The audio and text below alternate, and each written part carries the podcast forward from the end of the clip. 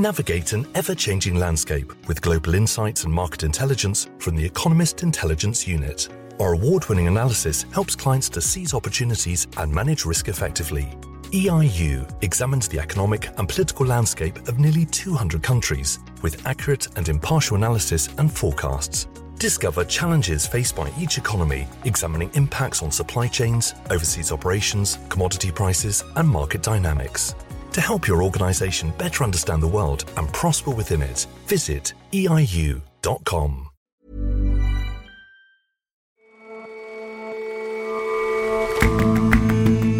Hello and welcome to The Intelligence on Economist Radio. I'm your host, Jason Palmer. Every weekday, we provide a fresh perspective on the events shaping your world. Venezuela's state oil firm PDVSA is a well known caricature of mismanagement. But a look at the rest of Latin America's state run energy giants reveals a similarly sickly picture corruption, ineptitude, politicization, and hands in the cookie jar. And a new generation of filmmakers is cropping up in an unlikely place Siberia. Movies tapping into the identity of the Yakut, a local ethnic group, are drawing notice at international festivals. But making films there is hard going. Temperatures can hit 50 below zero. First up, though, Yesterday, a long simmering political crisis in Italy came to a head. Vi ringrazio tanto per questa attenzione. Io vado al Presidente della Repubblica. Grazie. The Prime Minister, Giuseppe Conte, offered his resignation to the President. He was pushed into quitting after his rebellious, right wing deputy, Matteo Salvini, called for a vote of no confidence. In a speech to the Senate, Mr. Conte accused Mr. Salvini of political opportunism. Che suggerisce opportunismo politico. He said Mr. Salvini's Northern League party had showed grave contempt for the government by forcing him to end his 14 month tenure. The Prime Minister had attempted to steer an unruly coalition of Mr. Salvini's right wing League and the anti establishment Five Star Movement. La via maestra è quella delle elezioni. Perché For his part, Mr. Salvini was defiant, saying the right outcome would be a general election so the Italian people could judge. It's unclear whether Salvini's gamble will pay off, but if it does, it could mean that Italy gets a far right populist government that would be its most uncompromisingly hard right government since Mussolini. Matt Steinglass is our Europe correspondent. And it could put Italy's budget at risk at a moment when it's already under heavy pressure from the European Commission. So, why did Mr. Salvini make this move now? The Italian government was a coalition between two populist parties that had very different constituencies and very different policies, and was always somewhat fragile. When they ran the elections in 2018, Salvini's party, the Northern League, got about 17% of the vote. But Salvini has been practicing very effective politics in, the, in their first year in power, and his poll numbers have been rising steadily to the point where he's now at about 37% in the polls.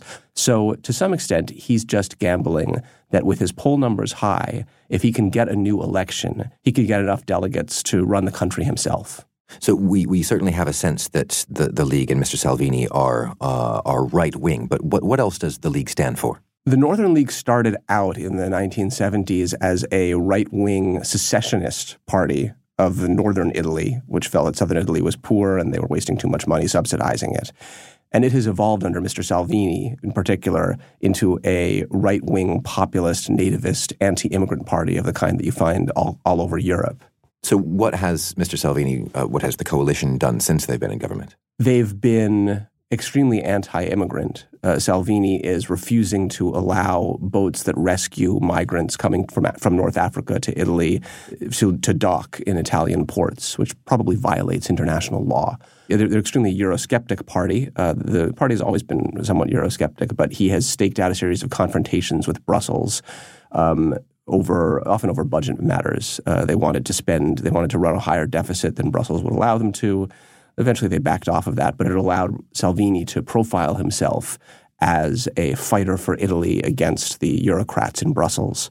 They're also a very pro Russian party. They lean towards allowing Russia to rejoin uh, bodies that it's been kicked out of, such as the Council of Europe. This is something that plays very well in the northern Italian base of the Northern League because it's a manufacturing area. They used to have very close economic relationships with Russia and would like to see those reestablished. You, you said that the, the league has more than doubled its standing in the polls. What does that what does that tell us about the the political mood in Italy? Partly it tells us a lot about Salvini, actually. He's a very effective politician. He is professional. He's been in the game for a long time. He's a very solid, charismatic, populist politician. So he has spent the summer getting himself photographed on Italian beaches with his shirt off, being a regular Italian guy. He had some trouble pulling off that act in the South because the Northern League has a history of being anti-Southerner, and they're now trying to rebuild their reputation in the South. Some people didn't didn't buy it and booed him when he came down there. But for the most part, he's just a very effective retail glad handing politician. And the anti immigrant line that the Northern League has presented is extremely effective at the moment in Italy. Italy is one of the frontline states for African migration or for migration from the Middle East, often through Africa. They feel unfairly done by the European Union, which isn't helping them out enough uh, to shoulder the load of accepting uh, migration from North Africa and they like his hard, uncompromising line. And you said that that all these developments could put further pressure having to do with, with Italy's budget. How do you mean? Italy is the most heavily indebted large economy in Europe. Uh, its gross national debt is about 135% of GDP. And that is a long-standing risk to the solvency of the entire EU. So it has been operating under close restrictions from the European Commission. So they, they already got into a clash with the European Commission over their last budget. In the end, they backed off of some of their ideas. But Salvini is a classic populist. He would like to see the Italian government spend more money to pump up the economy. He subscribes to a theory that the main problem with the Italian economy is that not enough money is being spent, and that if they simply open the taps, then the economy will perk up again but uh, most economists don't agree with him. And if they do need to run a general election, it will leave them only a few weeks for the government to prepare a budget, which is a job that they normally spend the last three months of the year doing. You mentioned the possibility of a general election. I mean, what, what happens now and, and how do you see this playing out? How could all of this be reshuffled? The next step is that the president, Sergio Mattarella, will give the parties a chance to form a new coalition. Uh, and the most likely new coalition would be between the Five Star Movement and the Democratic Party, and probably some independents. The Five Star Movement would have some trouble cooperating with the Democratic Party because the Five Star Movement's roots are as a kind of a revolutionary internet based party which promised to simply do whatever its supporters said it should do on any issue. And that makes it quite amorphous and a bit hard to pin down, but definitely anti establishment. So for them to cooperate with the Democratic Party which is a classic center left, vaguely reformist, but middle of the road Italian party would damage their brand. If they can't build a coalition, then it's conceivable that Salvini might try to salvage the current coalition. In his speech responding to the prime minister's with uh, prime minister's resignation, he noted that he now supports the Five Star Movement's main reform proposal, which is to shrink the size of parliament. And some people took this as a suggestion that he might be having second thoughts about blowing up the government and might actually want to salvage the coalition. But if neither of those work, then we'll have to go to a general election and see how the chips fall. At, at, which point we, and I guess the Italian people, would see whether Mr. Salvini's bluff was a wise move or not. Exactly, and we have no idea how that will play out. If his polling numbers hold up, then he could emerge from this as prime minister with full powers, as he said in his in his speech, or it could turn out that his bluff was a bad idea. Matt, thank you very much for your time. My pleasure.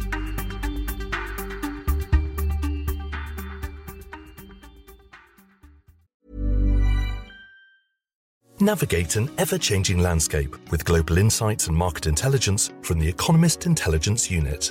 Our award winning analysis helps clients to seize opportunities and manage risk effectively. EIU examines the economic and political landscape of nearly 200 countries with accurate and impartial analysis and forecasts. Discover challenges faced by each economy, examining impacts on supply chains, overseas operations, commodity prices, and market dynamics. To help your organisation better understand the world and prosper within it, visit eiu.com.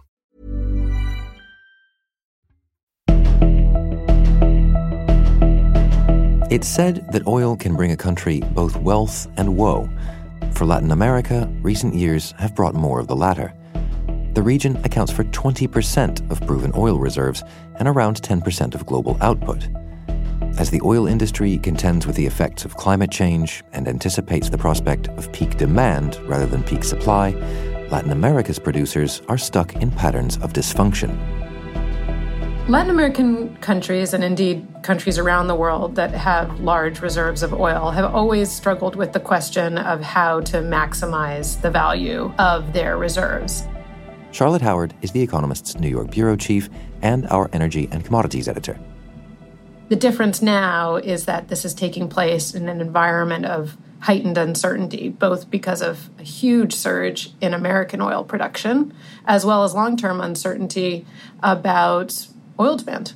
And what are the challenges that, that Latin American uh, petrostates in particular face?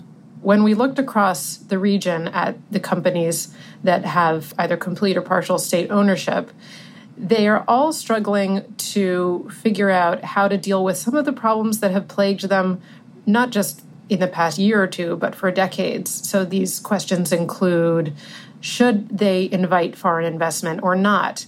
should they maximize efficiency or try to create jobs within the oil industry? How much should they subsidize the price of petrol for drivers? Or should they let prices move with the market?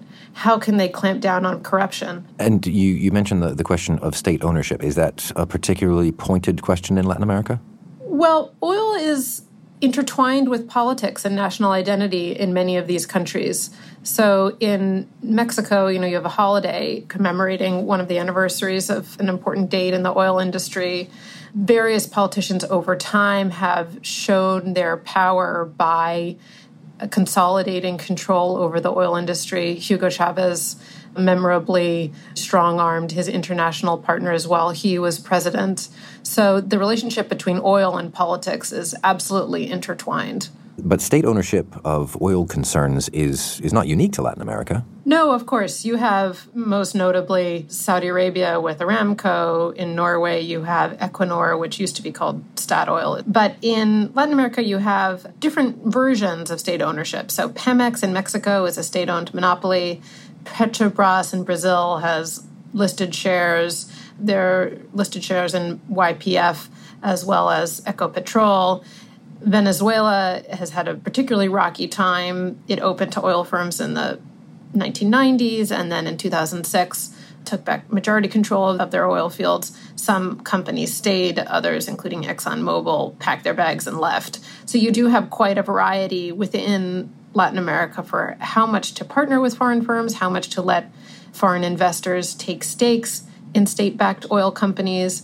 And what's interesting is that despite having quite different structures within the region, there are a few common problems that many of the state backed oil companies share.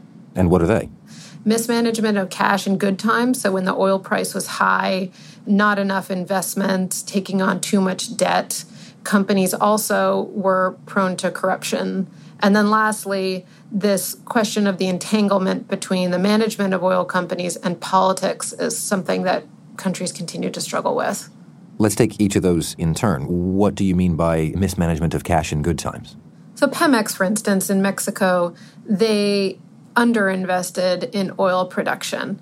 In Brazil, Petrobras, the state backed oil company there, took on too much debt. So there was a problem where when the oil price was high, they were not managing the money well. And then when it crashed, they found themselves in a very dangerous position. And on the matter of corruption, how has that figured in? Well, Brazil had the most famous corruption scandal in recent years, where you had construction firms paying politicians billions of dollars in bribes and padding of contracts to build refineries and so forth. And you combined the corruption with this mountain of debt and credit rate agencies downgraded Petrobras to junk.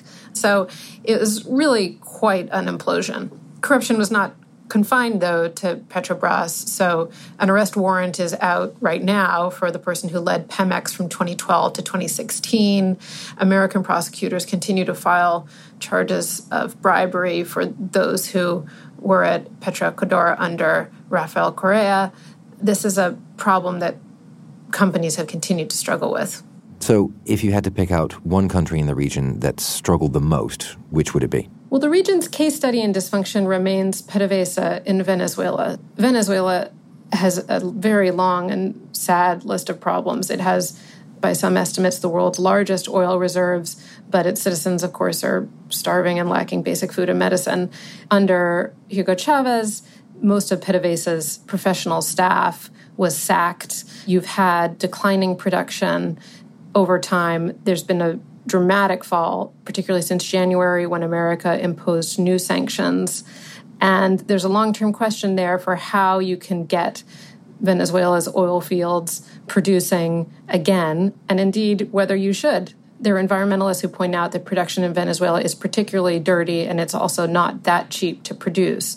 So there's a long term question about how Venezuela will fit into the world's oil market as demand for oil in the long term might subside. But but how might Venezuela, PDVSA, and and indeed all of these companies learn from from elsewhere? It, w- w- these problems, if they're not global, then somebody somewhere is doing it right. In the long term, there is this question of whether state-owned oil companies should look beyond what they have traditionally done. So Norway, Statoil is now Equinor. And they're investing not just in oil projects, but in wind farms. And Saudi Aramco has made big bets on petrochemicals and refining, the demand for which should be pretty robust, even if demand for oil begins to fall in the long term as people become more aggressive in dealing with climate change. And the issue in Latin America is that there are these older problems that so consume the region's state backed oil companies, they're not really ready to start considering some of these longer term challenges.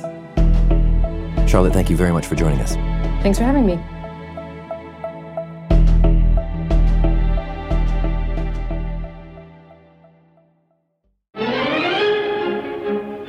Russia is a nation with a rich cinematic history. Films such as the 1925 silent propaganda movie Battleship Potemkin have influenced filmmakers across the world. Its unflinching depiction of a brutal massacre on the Odessa steps is burned into the minds of film buffs.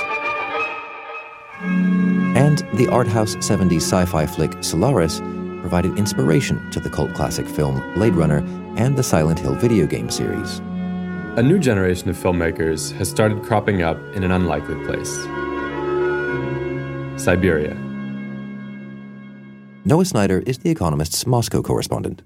I found myself not long ago in the hills outside Yakutsk, the capital of Russia's far eastern republic of Sakha, and met a group of young filmmakers there who were producing a film called Setekh Sir, or Cursed Land.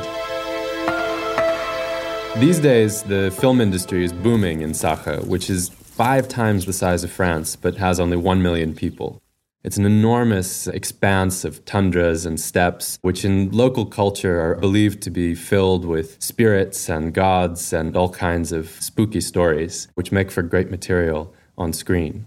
Half of all Russian movies made outside of Moscow and St. Petersburg are from Sakha, or Yakutia as it's also known. And at cinemas in the capital, Yakutsk, local productions often outgross even Hollywood blockbusters. But why? Why has filmmaking moved to this remote part of Russia? There's several reasons, but first and foremost is the tradition of Yakut folklore. So the Yakut people were a sort of nomadic herding community in, in Russia's far northeast. Uh, and they developed an elaborate tradition of tales tinged with fantasy and mysticism, otherworldly realms. As uh, Stepan Burnashov, the director whom I was visiting in, in Yakutsk, put it to me, it looks kind of like a proto cinema. The other piece is language. Yakut films and, and the Yakut film scene, they tend to shoot in Yakut language, which obviously is spoken almost exclusively in, in Sakha, in the Yakut Republic. And for local audiences, seeing stories that draw on their history, their folklore, their traditions, and, and are shot in their own language has made these films a hit. And what's it like actually making a film in this remote part of the world? Well, it's, it's bloody cold for starters. Uh, there's a set of challenges that filmmakers in, in Yakutia have to deal with that no Hollywood director uh, has probably ever come in, in contact with. As one uh, assistant director, Anastasia Pitel, who's working on Mr. Burnashov's film, put it to me that the hardest thing to negotiate with is, is nature. So in the winter, temperatures can dip below minus 40 or even minus 50 degrees centigrade. Camera batteries will run out rapidly. Actors, understandably, will become impatient. And then in the summer, it's it's no better because swarms of mosquitoes emerge from the, the swampy earth, the permafrost that melts in the Yakut region, and these mosquitoes are, are, are out in such large numbers and such clouds that as uh, Ms. Pitel put it, uh, when, when one buzzes in front of the lens, it looks like a, a, horse is galloping across the frame. So, camera operators always carry bug repellent with them and spray rings around their cameras. When actors and, and directors go out to shoot, they'll often make offerings to nature. So, when we drove up out into the hills to see Mr. Burnashov shoot uh, Setekh Sir, one of the leading actors got out and stopped along the way to leave an offering of food at a tree that uh, marked the entrance to the forest. So it's clear these films have big audiences in the region and, and you say also nationally. What about internationally? Well, cinephiles from around the world have begun to take notice. Yakut directors have been enjoying a sort of a flowering on the uh, international film festival scene. Yakut directors have popped up in the programs at Berlinale. They're quite popular in South Korea and elsewhere in Asia. So Yakut cinema is having a moment, uh, not only at home, but globally too. I guess what I would say is if passion is any proxy for quality, they've got it in spades. Noah, thank you very much for joining us. Thank you for having me.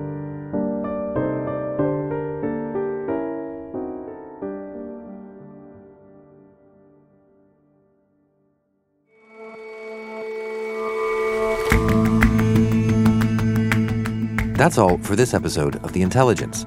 If you like us, give us a rating on Apple Podcasts. And you can subscribe to The Economist at economist.com slash radio offer. 12 issues for $12 or £12. See you back here tomorrow.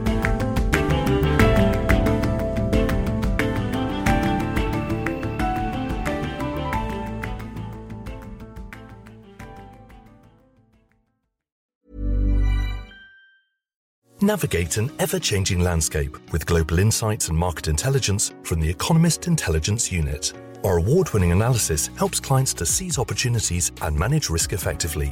EIU examines the economic and political landscape of nearly 200 countries with accurate and impartial analysis and forecasts. Discover challenges faced by each economy, examining impacts on supply chains, overseas operations, commodity prices, and market dynamics. To help your organization better understand the world and prosper within it, visit eiu.com.